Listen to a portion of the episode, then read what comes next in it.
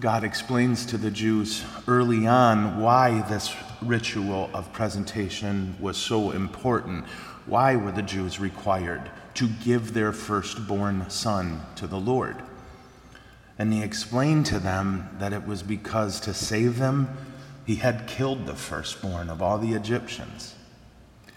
This is, uh, I think, a remarkable insight into the Lord, into the heart of God and a reminder, in a sense, for the Jews this was the price to save you.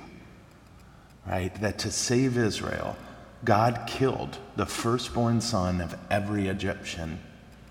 And as a result, the Jews were required then to give their firstborn son to the Lord.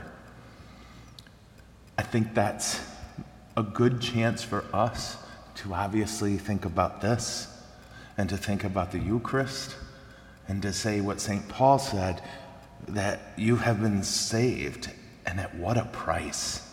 God dead on a cross. Paul's response to that was what then? So glorify God with your life. So God gave all he is to us through the Eucharist, through his son on the cross.